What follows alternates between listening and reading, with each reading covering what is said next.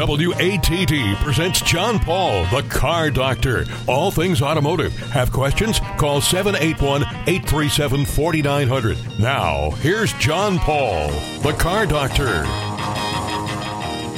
Well, good Sunday morning, everyone, and welcome to another edition of the Car Doctor program where apparently we have the same weather as LA.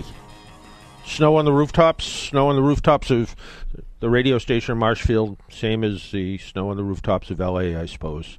Uh, but, uh, you know, is this a good time to go buy a car? With us is Kevin Roberts. He's the director of industry industry insights and analytics for Car Gurus, the number one car shopping site. And um, this week, I did two different TV interviews about whether the President's Day holiday was a good time to buy a car, and uh, car prices are coming down. Good morning, Kevin, and welcome to the Car Doctor program. Thank you. Thanks for having me. So, is uh, the President's Day holiday time a good time to buy a car, or is it any time a good time to buy a car? Uh, I, I, would say it's highly subjective on your individual situation, uh, which is uh, probably not the answer you're looking for, but uh, that, I would say that's what the market kind of uh, is leading consumers into right now. So, um, a, an old used car dealer once said to me, the best uh, customer is the person who walked into the car lot because they didn't have a car. So I guess subjective, you know, if you're really desperate for a car, it's probably the right time to go buy a car, right? That's right. I mean, it, it really depends upon your circumstances. If you really need a new vehicle right now, uh, then it's probably still a good time to buy. If you're looking for a new vehicles, lots of great new options out there. And if you're looking used, you know, prices, as you mentioned, have been coming down, so that is a positive time. If you potentially have some time to wait, uh, it may be a better situation for you if you wait longer. But I'll be honest, it's been a really dynamic environment now for the past several years. Um, so I'm always uh, hesitant to say uh, what, what the future might look like on that. Well, there's no better way to be uh, called a false prophet than put a date on something. So uh, you're right. Yeah, absolutely, kind of stay away from that. But there has been a trend, and uh, your report shows a 7.6 percent decline year over year in prices. So um, we are starting to see the used car prices start to come down a little bit. But used car prices are still pretty staggering at around twenty nine thousand dollars, right? Yeah, I mean, pr- prices are coming down, but I think, uh, you know, if you look at the data in the same report, compared to pre COVID average, they're still up almost 41%. Um, so, yes, absolutely positive they have started to come down. Um, but we're also seeing, you know, compared to that kind of pre COVID average, they're still up. The other real wild card that we're seeing right now is, you know, a lot of, you know, consumers really tend to look at not just the price of the car, but what the monthly payment's going to be. And with the Fed really kind of raising interest rates to fight inflation last year, and now expectation that's going to continue this year, uh, you know, those interest rate increases might be offsetting some of those price declines that we're seeing uh, um, on the average prices there. Yeah, and I was looking at your report, and the average new car price is still averaging over fifty thousand dollars. And I guess I remember because I'm old. Uh, I remember that uh, the luxury tax used to kick in at about thirty-five thousand. Now we're looking at the average new car price uh, over 50, 50 grand. It's a lot of money. Yes, it's you know I've been saying for a while. I think a new vehicle purchase is starting to become more of a luxury purchase. If you look at that average listing price there for new, you know that's probably the price of you know above the price of what an entry level luxury vehicle is nowadays, right? So I would say new is starting to look a little bit more luxury. Uh, we're also still seeing some of those COVID after effects there. Um, you know, when chips were really in short supply last year, automakers were really prioritizing the vehicles that they could make the most money on. So, be it those more kind of higher priced vehicles or higher margin vehicles. And so, we're still starting to see that in the marketplace right now. I think as chips start to come onto the scene more, we'll see a more kind of wide variety of price vehicles produced, which should help to bring that number down. Uh, but I don't think it's going to bring it down uh, substantially enough to kind of change that kind of luxury narrative we were talking about. And I remember going by a, and I think it was a, a Cadillac dealership about a year ago, and I don't think I saw one new car in the lot. There was a lot of very late model used cars, uh, sort of from the entire GM lineup. There were Buicks and Chevys and GMC pickup trucks, and it was sort of odd to see this Cadillac dealership with a with a handful of new Cadillacs there. Are we starting to see dealer lots starting to get some new car inventory back to somewhere where it belongs? Yeah, so new inventory is improving. I mean, if you look at the year-over-year numbers, they look you know, eye popping. Um, the January figures were up almost 90% year over year on our index rating, uh, which is huge. Uh, but if you compare it to that kind of pre COVID number, it's still, you know, almost 57% below what it was pre COVID. You know, I anecdotally like to say, you know, in the U.S., before COVID, we had roughly 4 million vehicles on lots. We're still nowhere near that. And we're, we're dealing with the situation now where automakers are starting to say, hey, maybe we don't want to go back to that way we had things before with, you know, that many vehicles on lots. Um, and so there's a real oppor- there's a real chance we might kind of end into a situation where we are going to see more vehicles on lots. They are coming back, but we may not go back to those kind of levels we saw uh, in pre-COVID times. And and that's you know that's where Car Gurus comes in uh, as a website when you're when you're going car shopping to be able to sort of look around and see what's out there for inventory, and also to look at some of the prices. And your website gives the ability to be able to really kind of play. I think play the dealer kind of off each other a little bit because there are still those add-on stickers next to the window sticker on new cars that uh, um, you know market demand increases or additional dealer markup or some other things that can add literally ten thousand dollars to the price of a car, right? Yeah, I mean, we're you know, our mission is really you know building greater transparency, efficiency, and flexibility for both consumers and dealers.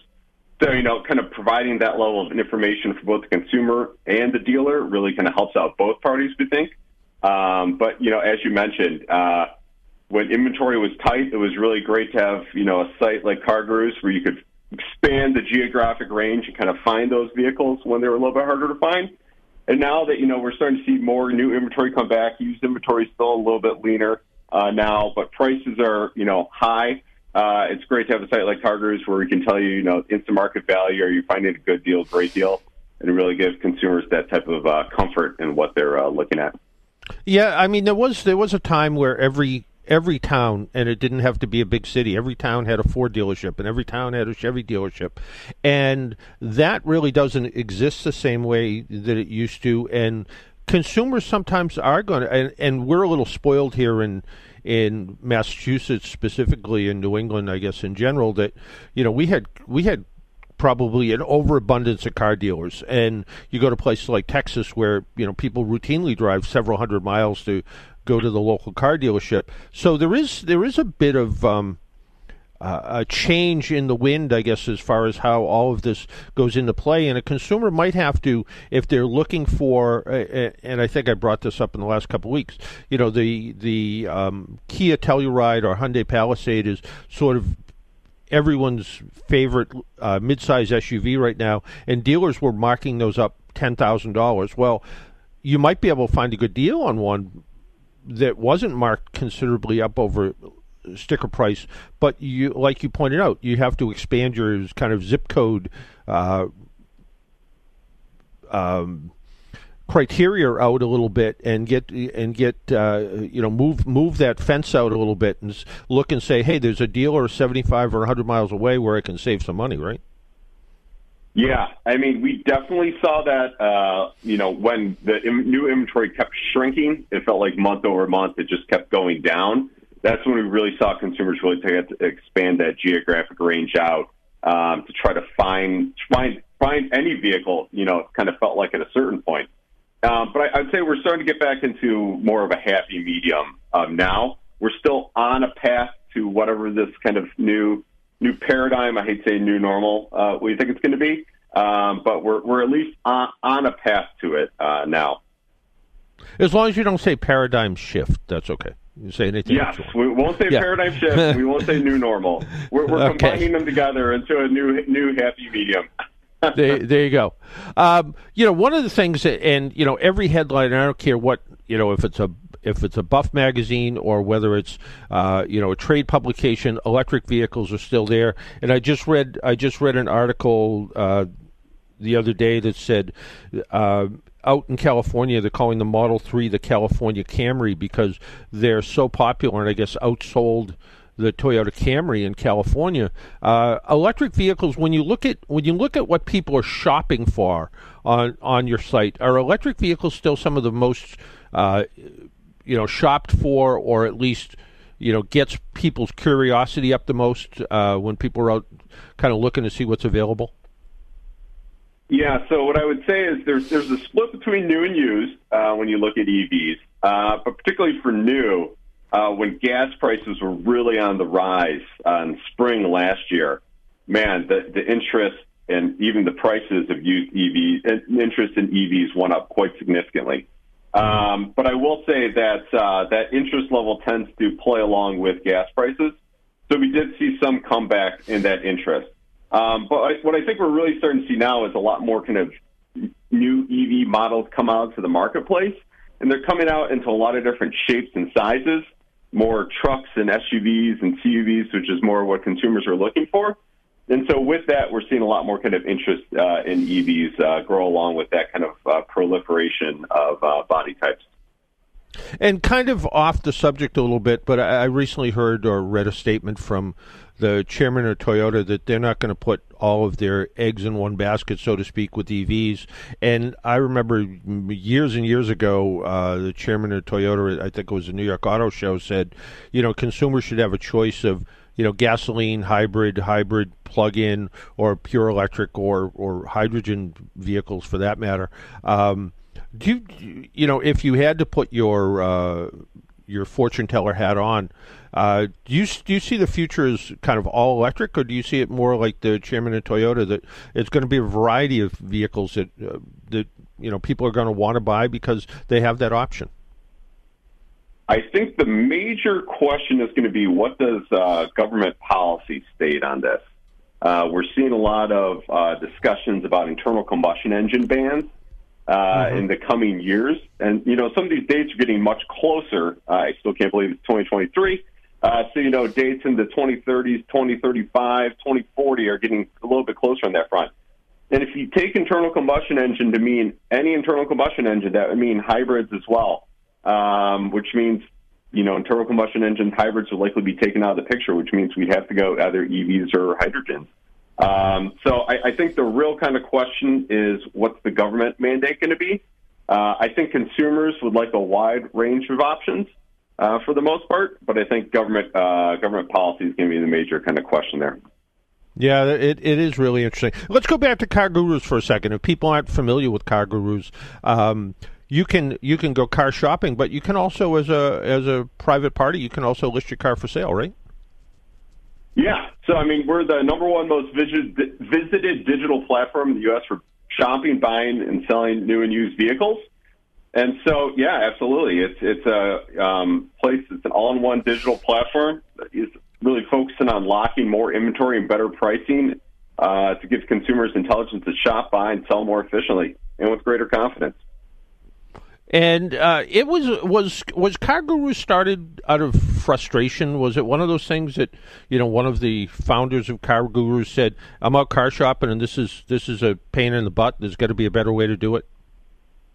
You know, I don't know if the full uh, genesis story to to confirm that, um, but I, what I, what I can say is, you know, you know, one of our core mandates is really that kind of transparency out there.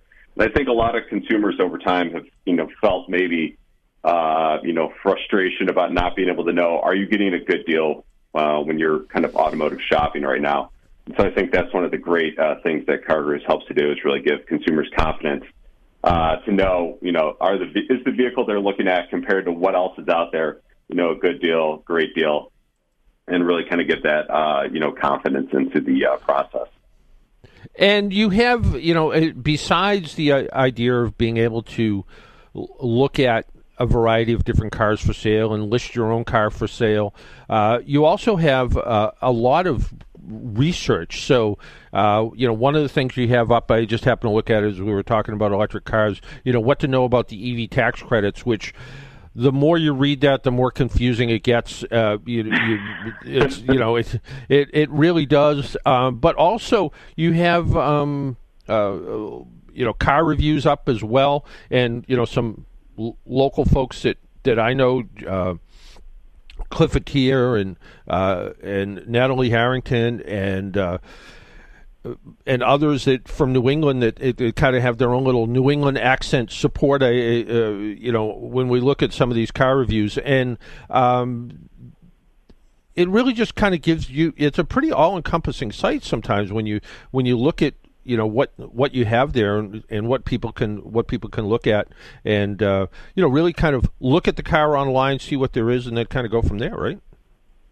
yeah, so you can you can you know find out transparency about you know what vehicles are around, pricing is it a good deal, not a good deal, and then we can really kind of help you with the entire process. You said with like articles. Hey, if you're looking at an EV, what what does the EV tax credit look like? Uh, I will say I'm probably more informed than most, and I'm still confused about some of that process. And I would say that uh, it continues to potentially get more confusing by the day.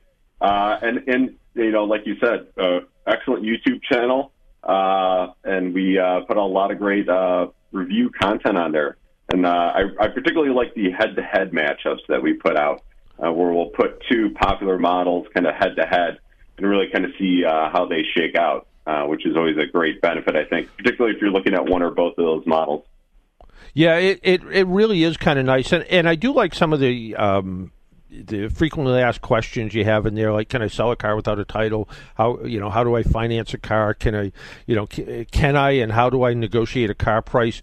Uh, you know, these are all things that help keep a consumer informed when they're going out car shopping, whether they're going buying new or used, and um, I think, and you you at the beginning of this, you kind of mentioned that monthly payment sort of things, and a lot of times when people go out car shopping, the first question the salesperson asks them is, um, you know, what's your monthly payment? What you know, where are you with the monthly payment? And that's probably not the that's probably not the first thing the first answer you want to give out. Is it's probably you should set sort of uh, that up ahead of time before you go out car shopping. And sites like car gurus can help you with that and kind of look and see what that price is of that car you're looking for. And then you can do a little research and figure that out ahead of time before you maybe get talked into something you don't really want. Yeah, so I mean, you can you can do the research, and like as you mentioned with kind of those FAQ articles, I, I think I've been in the industry for a long time now, so there's probably a lot of things I take for granted. But even some of those kind of basics, blocking and tackling questions, I think could be really beneficial for consumers to make sure that you you know are going out there with a full knowledge base uh, for when you start to have those you know conversations uh, when you're looking for a new vehicle.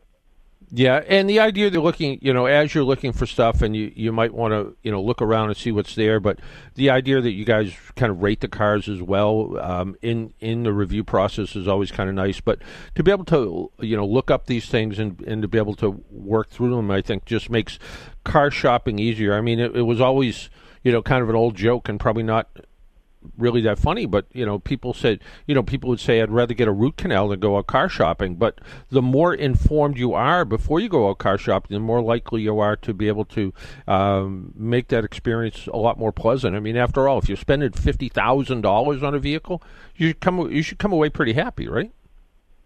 I mean, absolutely. I mean, I, I think the, the old line is that, you know, auto is the second largest purchase you're going to make in your life, right, behind, behind a house. So, absolutely. You want to go out and you want to have confidence that what you're what you're uh, looking at is uh, what you want, and that you're getting a good deal on that vehicle.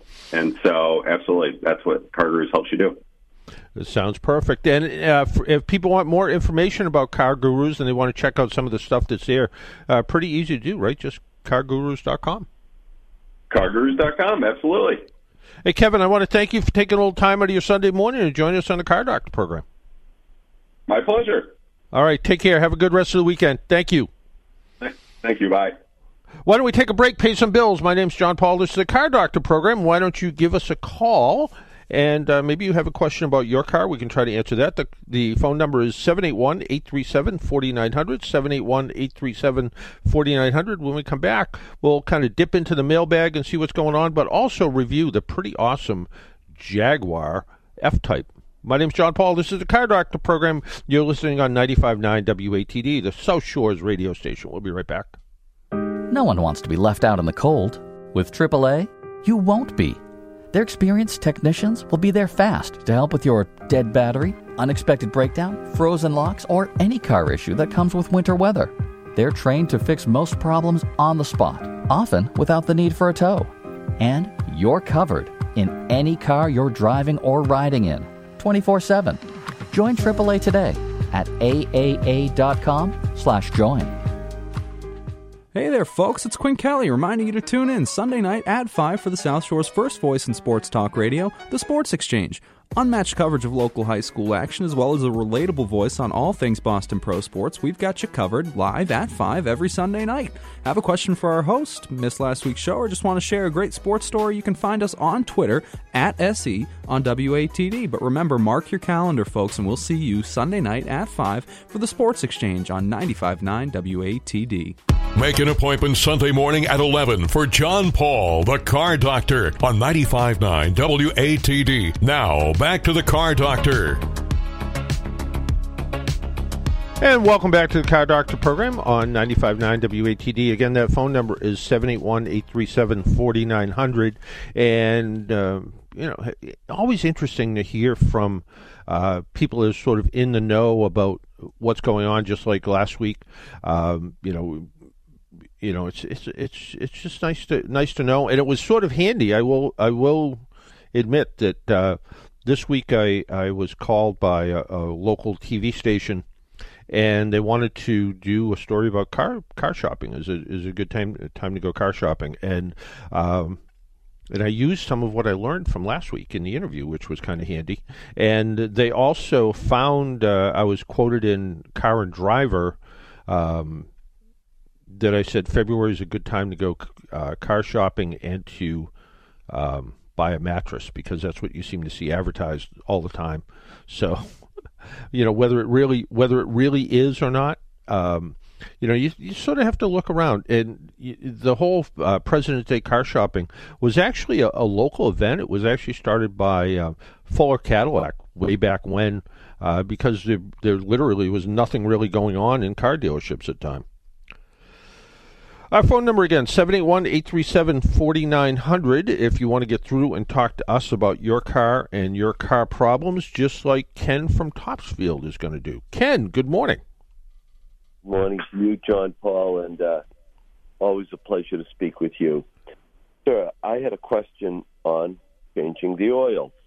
Okay. I was, a, I was with a friend yesterday, and we were talking about cars, and my car, the car I have, this uh, an 011 Mercedes. It goes, it says ten thousand for oil, and I tend mm. to change it at five on any car, just because I do. Uh, yeah. And he said he has. He just recently, months ago, got a 2017 Jaguar M series, maybe a sedan of some sort, mm. and a six-cylinder, but it, it's a Jag. Yeah I'm not sure of the model, but I it was it was a sedan, and yep. it's a six cylinder. And he said that Jaguar recommended sixteen thousand clean oil changes, and I was astounded. I said I, in my head, I don't believe that. But what do I know? So, if you know anything? Have you heard of that? Like, what's the long? You know, I heard of seventy five hundred yeah, uh, yeah. I mean, the idea that you can go that long a period of time, to me, really isn't a great idea. Only because um, that's an awful long time to go without opening up the hood. Um, and that's and that's where the problem is because you're looking at sort of general maintenance on the car, and you're saying, well, how often should I get things done? But yeah, it is sort of interesting that Jaguar says. Um, 16,000 miles between oil changes. Seems stupid to me, but what do I? Well, well, you know, and I kind of, I kind of agree. With, you know, I can, uh, you know, we have two Volkswagens in our family, and uh, it is, uh, you know, they they recommend an oil change once a year, and uh, it's a um,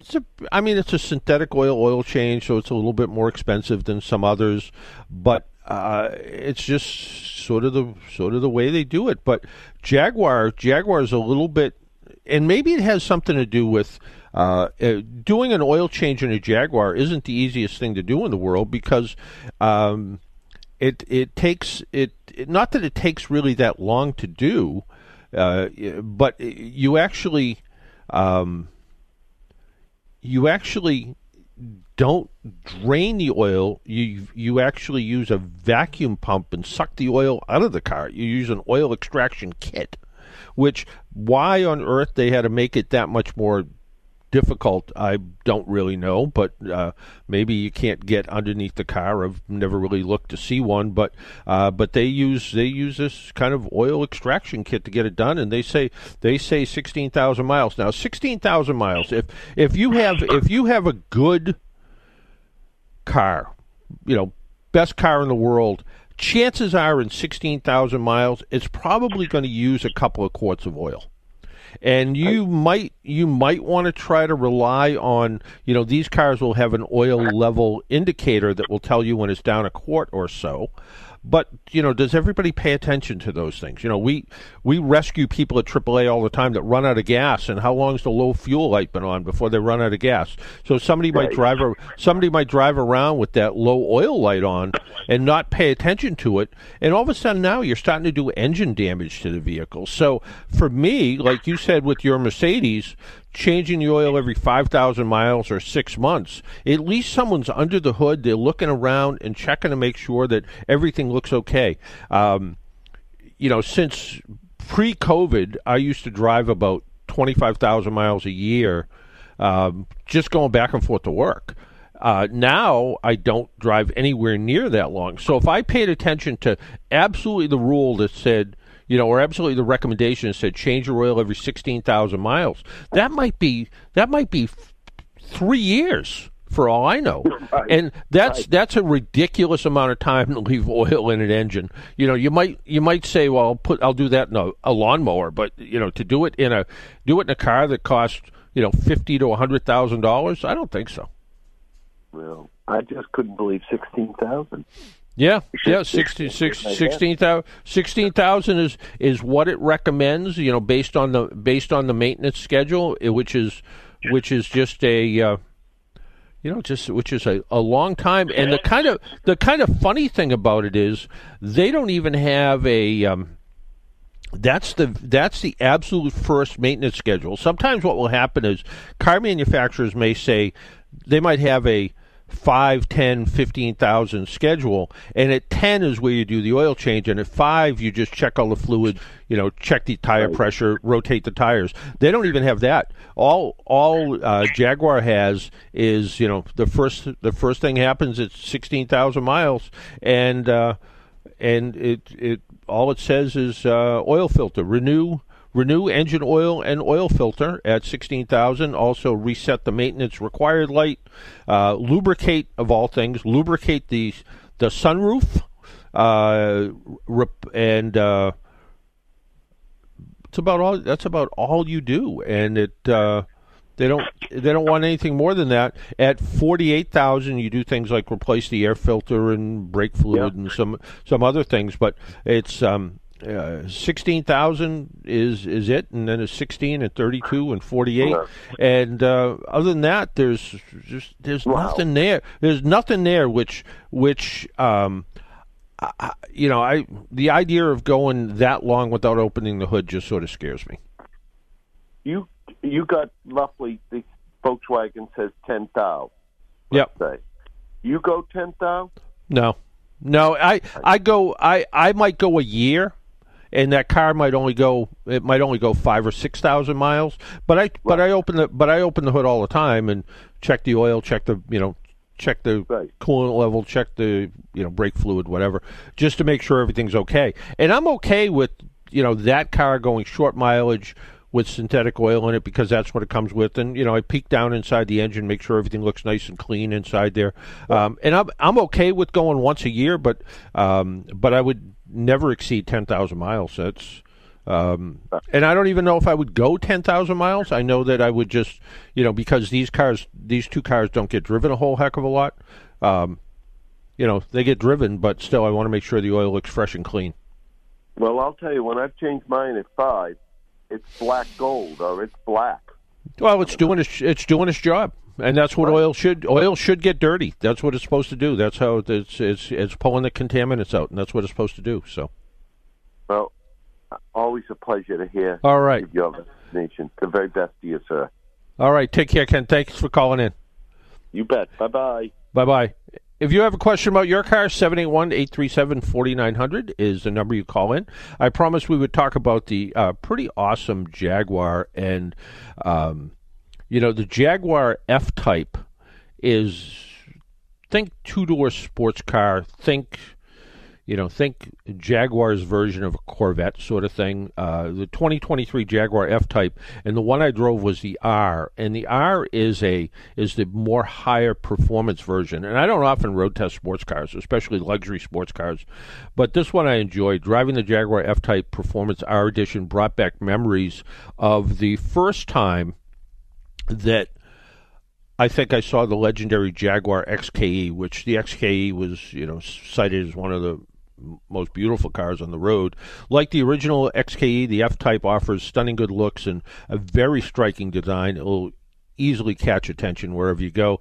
A standard Jaguar uh, F-Type is powered by a 444 horsepower, 5-liter V8 supercharged engine connected to the rear wheels. Horsepower and torque numbers are bumped up to a staggering 575 horsepower and 517 foot-pounds of torque that power all four wheels through an 8-speed automatic transmission. So it's an all-wheel drive sports car. The result is a car that can go from 0 to 60 in 3.5 seconds, has a top speed of over 185 miles an hour. I don't know any of those things factually. I just know that uh, the reports are that they will do it. Um, you know, this is this is a car that is very impressive and easy to drive, even though it's a performance car. Um, you can you can drive it like you're driving Miss Daisy. It's an easy car to drive, day to day car. You could you could be stuck in Boston traffic heading heading downtown. You could be, you know, I, would I recommend driving it in a winter day? Uh, not without winter tires on it, I wouldn't. But I'm I'm sure with the right tires on it, it'd probably actually be, uh, behave pretty well. And it actually has a setting on the drivetrain for snow or slippery conditions.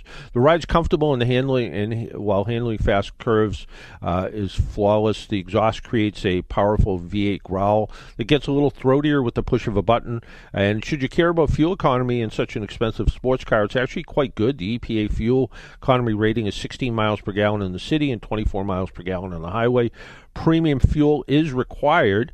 Uh, safety is addressed with now it's pretty standard fare in many new vehicles lane keeping assist emergency brake assist driver condition monitoring traffic sign recognition with adaptive cruise control you know we're seeing we're seeing it was a time when i did car reviews where i talk about a you know all the airbags in a car now every car has side airbags and roof airbags and you know some have knee airbags to protect you if you get in a crash and you're the driver. So um, there's a lot of there's a lot of different systems, and we're starting to see them in every single car.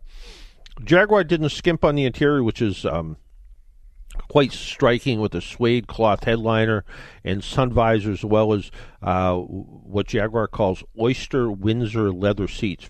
Really, really good looking car inside. A large fixed uh, sunroof adds that open feel. You don't open the sunroof, but it's a big glass panel, so when you when you uh, open it up, it just gives it just a, a roomier uh, feel inside. Not that the cabin feels crowded, but it just gives that little bit more of an open air feel.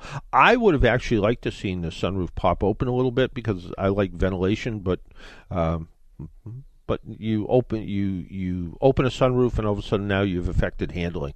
It's kind of funny that you know the glass in a car supports a lot of the the uh, the chassis dynamics, so you can't just go popping open a sunroof. Uh, you lose some of the structural stability. So I can understand why they did it.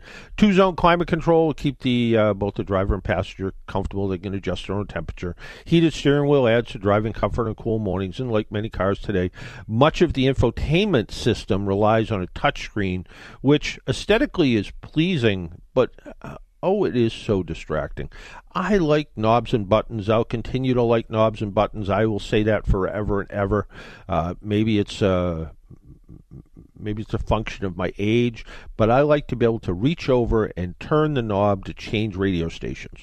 um, or you know. S- some cars even have volume adjustments that have to be done. Now, again, you know, some of these controls are built into the steering wheel, but still, the idea of easy to find push buttons and controls. I just like them better. There's a decent sized glove box, center console, some cubbies, not a lot, but sports cars are not known for their cargo carrying ability, and this Jaguar is no exception. It's got about 14.4 cubic feet of cargo space. It's sort of long and narrow, so easily would accommodate uh, you know a couple of small rolling bags, things like that. So you know. Go away for the weekend, or if you know how to pack correctly, go away for the week. Um, plenty of plenty of adjustments. Uh, driver's seat has lots of adjustments. Um, I don't often put a seat up any further than the maximum. You know, what I usually do when I get in the car is roll the seat all the way back as far as it goes. I found myself uh, actually putting the seat all the way back and moving it forward slightly, um, just because it, it can accommodate somebody with you know taller than me. So uh, people of just about any size should be able to get in and out of this car. Speaking of in and out, it is a sports car, and you know a little. You know, is there a struggle getting in, in and out of it? No more than any other sports car, but you know, keep in mind you know it is a sports car still. Tilt and telescoping steering wheel, uh, assist. Uh, you know you'll find it, it, It's this is a comfortable car to drive. There's no question about that. Uh, what I did find though, even with careful mirror adjustments, the vehicle can sneak into your blind spot. Um, you know, partially due to that small rear window, it kind of limits the view. I had the mirrors adjusted to the way I adjust every mirror in every car, which is I kind of put my head over by the driver's side window glass, tilt the mirror out just so I see the outside of the car. Uh, kind of stick my head in the middle of the car, adjust the passenger mirror out just so I see the edge of the car. When I'm back behind the wheel, I get a much wider view, but still, you got to be a little bit careful because uh, people can sneak up mm, kind of in those blind spots still, and I do my best to eliminate them, but uh, it's just a function of the vehicle. You do need to not just glance in the rear mirror and you know you you know certainly pay attention to the blind spot warning systems the car has, but also give a quick look, you know, quick head check look to make sure that everything looks clear. Overall, the F-Type R is an outstanding sports car that delivers dynamic driving experience, stunning good looks, and a beautiful, well-crafted interior uh, that you would expect from a Jaguar. If you are looking for a luxury sports car that o- offers both power, passenger comfort, and refinement the F Type R is definitely worth considering. And uh, if you want to see some pictures of it, go to my Instagram page. Uh, just um, go to Instagram and and uh, put John F. Paul in there, and my Instagram page will pop up, and you should be able to find it. Our phone number 781-837-4900, 781-837-4900 is how you get through and talk to us about your car and your car problem. And lately what I've been doing is kind of going through the um, the we'll call it we'll call it the mailbag, the questions that come in during the week, and um, uh, someone wrote to me and said uh, a very good friend of theirs passed away in 2002, and they were given a very well maintained Toyota Camry. It has 105,000 miles on it. Um, and they drive about 5,500 miles a year. And um, if that, it says. Um, the vehicle used synthetic oil since new, and now even after a full oil change, they're adding one full quart every 250 or so miles. They also just found out the 2007 engine was one of the most problematic uh, that Toyota uh, made. So, uh, and they say here, as a uh, AAA member, how do I remedy this fiasco in oil? Uh, and, and it says there there was never any notification. Uh, what is with that? Was there a solution? Well, the Toyota did not extend any um, any uh, repair intervals or anything on the vehicle. Uh, they didn't uh, extend the warranty, for instance, on the engine. The car has a 55 year, 50,000 mile, or 60,000 mile uh, vehicle warranty if there was an oil burning issue, and this kind of goes back to what Ken was just talking about, these long extended oil changes. If you don't look under the hood, how will you know if your car's burning oil unless a light comes on? But um, if there was an oil consumption issue in that first warranty period, uh, Toyota would pull the pistons, uh, pull the bearings, maybe replace the pistons, at least put new rings in the car, because there was an issue with, and I'm not sure if it was bad piston rings or they just weren't set up properly when the engine was manufactured. Um, what for people who don't know what a uh, the inside of an engine looks like, there's a piston that goes up and down. There's a series of piston rings, um, and they have slots in them, so you can get the piston ring over the piston. There's not a one perfectly sealed ring. So what happens is if all the slots are sort of close to each other, the oil and exhaust gases can make their way through um, the gap in the piston rings. So you end up with a car that uses oil, and that may have been what the problem was with this with this engine, or it could have just been uh, um, bad piston ring design. Who knows? But at this point, with uh, you know the car, the car was uh, you know the car's certainly not new, um, and it has a it has hundred and five thousand miles on it, and it's you know what what do you say it was? It's two thousand seven, so 10, 15, 16 years old um, what's Toyota going to do about it? Nothing is what Toyota's going to do about it.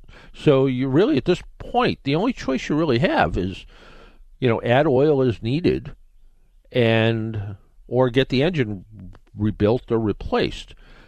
Would you try a junkyard engine? Well, not from 07 because you could run into a problem where you're going to have exactly the same problem. So a remanufactured engine would probably be the way to go. That could be a six thousand dollar repair. Now, granted, this person got the car for free from a friend of theirs, so which makes it, you know, they don't have a lot of investment in it. Or they could just, if they're only driving four or five thousand miles a year, they could just add oil. But uh, at five thousand miles a year, they're using what fifteen quarts of oil. At five dollars a quart, maybe Maybe you buy it by the gallon so you save a little bit of money. You're still going to spend $500 on oil, maybe. So, depending on how long you're going to keep the car, it might make sense to actually replace the engine. So, what I think I would do to try to save some money uh, is maybe the next oil change, I would go back to conventional rather than synthetic oil, uh, just because it's a little bit cheaper, and just top off the oil as needed. Could you try an oil additive like Lucas Complete Engine Treatment, uh, Lucas Stop Oil Burning uh, formula? You could try it. I don't think it would cause any harm. You could give it a try and see what happens, and maybe it would slow it down a little bit. Something, something to think about. Somebody else wrote to me. Uh, some very patient people out there. Somebody with a 2012 Chevrolet Colorado pickup truck with a 2.9 liter engine the vehicle has 100,000 miles on it. They've owned it almost since it was new. It had 12,000 miles on it when it was purchased. Has an intermittent vibration at idle with the truck and gear. In the summer, its worth was worse with the AC on. It's been doing it on and off the entire time they owned it. So maybe they owned it since 2013. So they probably owned it for 10 years. So again, very patient. They said otherwise, the truck runs good. It idles at around 700 RPM in gear. Any ideas? Yeah, I mean, ideally, if it was an old car with a carburetor on it, you go and you turn the idle up a little bit and call it a day. Um, the computer system in the car wants the car to idle at 700 RPM. It wants the car to idle at 700 RPM with the air conditioner on. It's going to do that.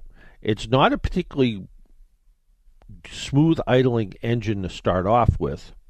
And when you put a little load on it, like put the air conditioner on, it's going to get a little bit of vibration to it. One thing that I would be curious about, though, some of these cars, and you could look at if you had a good scan tool, not just a code reader, but a good scan tool, you could see if the computer system was trying to make up um, for fuel mixture. So, in other words, it, it's it's adjusting for a little bit of a lean fuel condition, and that could tell you there's a little bit of a vacuum leak somewhere. You could kind of when the engine's vibrating a little bit and you have the hood open, you could take some carburetor cleaner and spray around under the hood, around the intake manifold, and see if the idle smooths out. I have seen some cases where the intake manifold um, just isn't really tight enough. So uh, go in there, take the intake manifold off, change the type of gasket that's on there. It's an O-ring arrangement. Uh, reassemble it and see if that solved the problem because I have seen intake manifolds leaking. Uh, the PCV, PCV system on this vehicle is not great. It can clog up. The other thing is if for some reason you changed air intakes to uh, kind of a performance style intake because you wanted a little more noise out of it, um, or you just wanted to go to a, a, washable, replaceable air filter. Um, I've seen some weird issues with those too, so something to look at. My favorite email that came in uh, that I don't know if I have an answer for. Somebody had a 2023, so a brand new Ford F 150. The tire pressure default light goes on uh, and they can't read the tire pressure. But here's the reason they replaced the tires that were on it with a uh, light truck tire that takes 65 pounds of pressure. And apparently, the tires on the car must have taken 42 pounds of air. So they did that with their truck they traded in, a 2020 uh, F 150. Um, on that truck, the tires uh, took 38 pounds of uh, pressure, which was listed on the door jamb. Uh, what can they do to actually make it so the light works the way it's supposed to? The dealer says they can't do anything. Hmm. The dealer can't do anything. Well, the dealer's the one that has the most ability to be able to do that. Now, if you're able to reprogram the system, which most systems are, unless Ford did something really weird in 2023. And I find it odd that they would because you can get wheel and tire upgrade packages from the dealership. So if you went in and bought an F 150 and you didn't like the wheels and tires on it, you could go in and say, Can I get bigger wheels and tires? So I'm not sure why they can't do it, but maybe 2023 they lock something out where you can't. But there is a uh, probably the most popular tire pressure monitor tool is a tool called uh, uh, Bartec, and you can normally go in and you can clear the the tire pressure monitor system. So as if you were putting a brand new tire pressure monitor in and they default to something like 148 pounds. So you go in and you set it to what it's supposed to be so you use a combination of the um, scan tool data and and the the tool, and you're able to reset that to where it's supposed to be. Bartec also has the ability to reprint a new decal for the door jamb, so you can put the new tires on, reprint the new decal, stick it on there, and you you should be good to go. Again, I'm not sure in a 2023 if that's possible. It was certainly possible up to 2021, so I'm not quite sure about that. Uh, but uh, again, I find it odd that you can't change the parameters of the tire pressure monitor system so it will work properly. Why don't we take a break? If you would like to give us a call, our phone number is 781-837-4900, 781-837-4900. You're listening to the Car Doctor program on 95.9 WATD. We'll be right back. No one wants to be left out in the cold. With AAA, you won't be.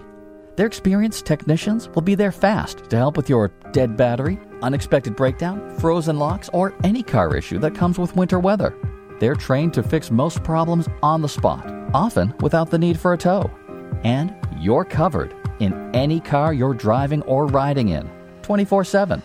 Join AAA today at aaa.com/join.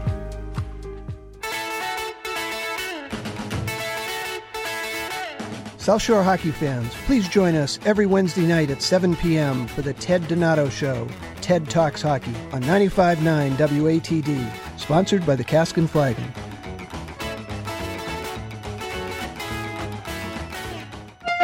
Make an appointment Sunday morning at 11 for John Paul, the Car Doctor, on 95.9 WATD. Now, back to the Car Doctor. And welcome back to the Car Doctor program. And uh, we were talking to uh, Paul uh, last week, and he talked about the uh, the Tesla crash that hit the back of the fire truck. And you know, full self driving crash concerns prompt a recall. Tesla is recalling nearly 363,000 vehicles in the U.S. equipped with or pending installation of its full self driving beta software because of an increased risk of crash. And could it be the result of the graphics package and lighting on the back of fire trucks is that what's causing them to crash? Could be. We don't we don't really know. But AAA is um, also looking into some of that sort of stuff coming up in the future as well. The recall covers certain 2016 to 23 Model S's, X's, as well as certain Model 3s and Model Ys. Uh, NHTSA said on Thursday that the automaker's full self driving software may allow the vehicle to act unsafe around intersections, such as traveling straight through an intersection while in a turn only lane, a stop sign controlled intersection. So, back of a fire truck sounds like it could be to me. Um, so, certainly something to look at. If you're concerned about recalls in your car, and, we just put out a recall notice this week, um, download the, if you if you have any kind of smartphone, download the NHTSA app, the National Highway Traffic Safety Administration app. You can put in your vehicle identification number and find out if your vehicle has been recalled. We have three vehicles in our family, and um, I was notified that one of them, the the newer Volkswagen, has a recall, and uh, unfortunately, they don't have a remedy for it yet. So it has a recall, but they can't figure out how to fix it, and it is an airbag related recall. Um, so you need to be a little careful. Let's talk to John from Boston. John, good morning. Good morning. How are you? Good. How are you? Um, I, good, thank you. I have a '97 Mercury Grand Marquis. I called you before a, a few months back, but uh, I have 558,000 miles on it. I bought it 21 years ago with only 33,000 miles. Now, my work requires me to do a lot of traveling. This Obviously, car has been unbelievable. this car has been unbelievable. I still got the original water pump, starter, radiator. I mean, 98% of the parts have never been changed, including two ball joints. So go figure that. I kept the oils changed, everything. The engine does not burn oil. It's quiet. You can't even hear it when it's running. Are you surprised that this engine that in this car that has gone this long? I called Ford. They said they got them registered with over a million miles in Texas, uh, Florida, California, where there's no rust belt. You know what I mean? Yeah. So they said, call us if you hit a million. You know what I mean? I'm not Well- going to make it because of the rust, as you know. Yeah, I mean it, it is it is sort of interesting that you know some of these engines can do really well, and you wonder why. And I'm sure it was emissions related or something that you know w- why Ford even did away with the Crown Vic and and and the Grand Marquis because they were such dependable cars for the most part. Um, Right. You know they they changed a lot over the years certainly, but uh, you know they're you know the state police never want to give up their their their Crown Vics uh, in Massachusetts because they like driving them. They're roomier, they're more comfortable, they handle well. You know, can you go a half a million half a million miles? You can if you're doing all the things you do, which is you're Yes. driving you're driving a lot. The engine's getting hot. You're changing the oil regularly, and you know how long can it go? Uh, you know, it's anybody's guess at this part because at this point, because chances are Ford, when they d- developed that engine, developed it to run 180,000 miles, maybe.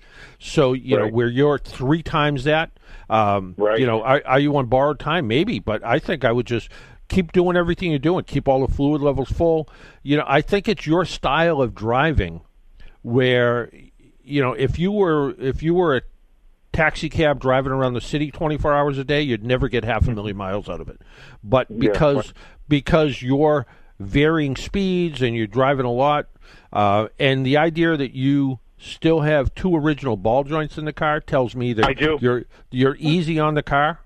Um, So I think I think it's I think it's somewhat attributable to the engineering Ford put in it, but I'm willing to bet at least fifty percent of the longevity of that vehicle is is attributable to you, the driver. Well, you know, it's funny. You mentioned the Toyota burning the oil, the 2007. My brother's gone through three Toyotas in the 21 years I've had this. Every one of them eventually burned oil in his cars. You know what I mean? The hmm. highest he got out of one was 150,000, and he was putting a quarter a week into it, and he just get rid of it. You know, so Yeah. I'm surprised. The Toyotas, you see them everywhere. And I have friends that bought the Toyota 4RAV. Now they're burning oil, and they can't understand why. Everybody hears about Toyota. They got such great advertising. The cars are good cars if you get a good one. But a lot of my friends that had them actually burn oil. Yeah, I mean it is it is sort of interesting because we have seen some of that, and again, some oil consumption is normal. If you know a quart of oil every week is not normal, but Yeah. you know on on uh, you know an Audi pushed it a little bit. Audi a few years back, maybe more than a few, said, you know, our um, our two liter engine. Uh, it's it's normal to burn a quart of oil every I don't know eight or nine hundred miles.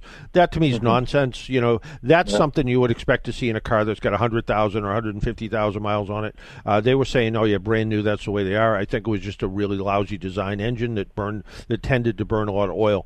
But um, you know, right now. Um, you know some of the Acuras and uh, Hondas with the 3.5 liter engine uh, up until 2022 at least had some mm-hmm. oil consumption problems. So you think of you think of Acura's building and Honda building some of the best engineered vehicles on the planet, and in a lot of cases they are.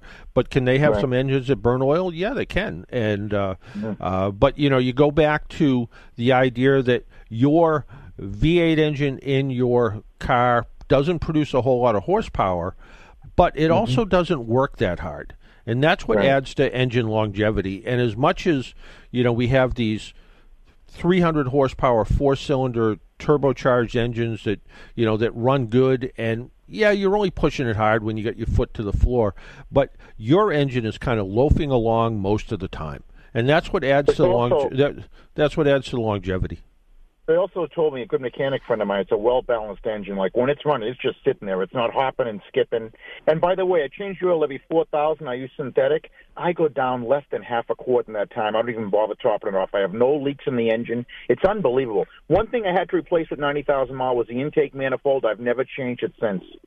Yeah, that was a that was a bad design, and you know the new manifold kind of cured that. So yeah, you right. know, did Ford did Ford make perfect stuff? You know the. Uh, you know the you know, way back when the three liter V6, you know, they needed about four more head bolts in them because the head gaskets were were were failing on all of them. Uh, you know, the three point the three point eight liter, yeah, yeah, the three point eight liter engine was not great. It wasn't terrible, but it wasn't great. You know, they had they had their share of problems too. But the you know the four point six and the five liter V8s, they were they were good engines. So, you know, it's you know it's it's uh, the guy that I get my cars from. Um, has a has a vehicle like yours, mm-hmm. and you know he can drive any new you know press vehicle he wants to kind of evaluate it. He also has a couple of other cars of his own, but he takes when he wants to go out somewhere, he takes his uh, takes his uh, Grand Marquis out because he likes driving it so much, and it is such yeah, a comfortable comfortable car to drive. Yeah. Hey, we're just about out of time. We're just about okay. out of time, but thanks Thank thanks for joining us. Bye bye. Yeah, time's time's getting a little bit tight. I think. Look at that, music coming up and everything. Yeah, you're listening to the Car Doctor program on 95.9 WATD. Until next time, make sure you wear your seatbelt, drive safely, be good to your car, and if you do see an emergency vehicle by the side of the road, slow down or move over. It saves lives. Talk to you all next week. Bye bye.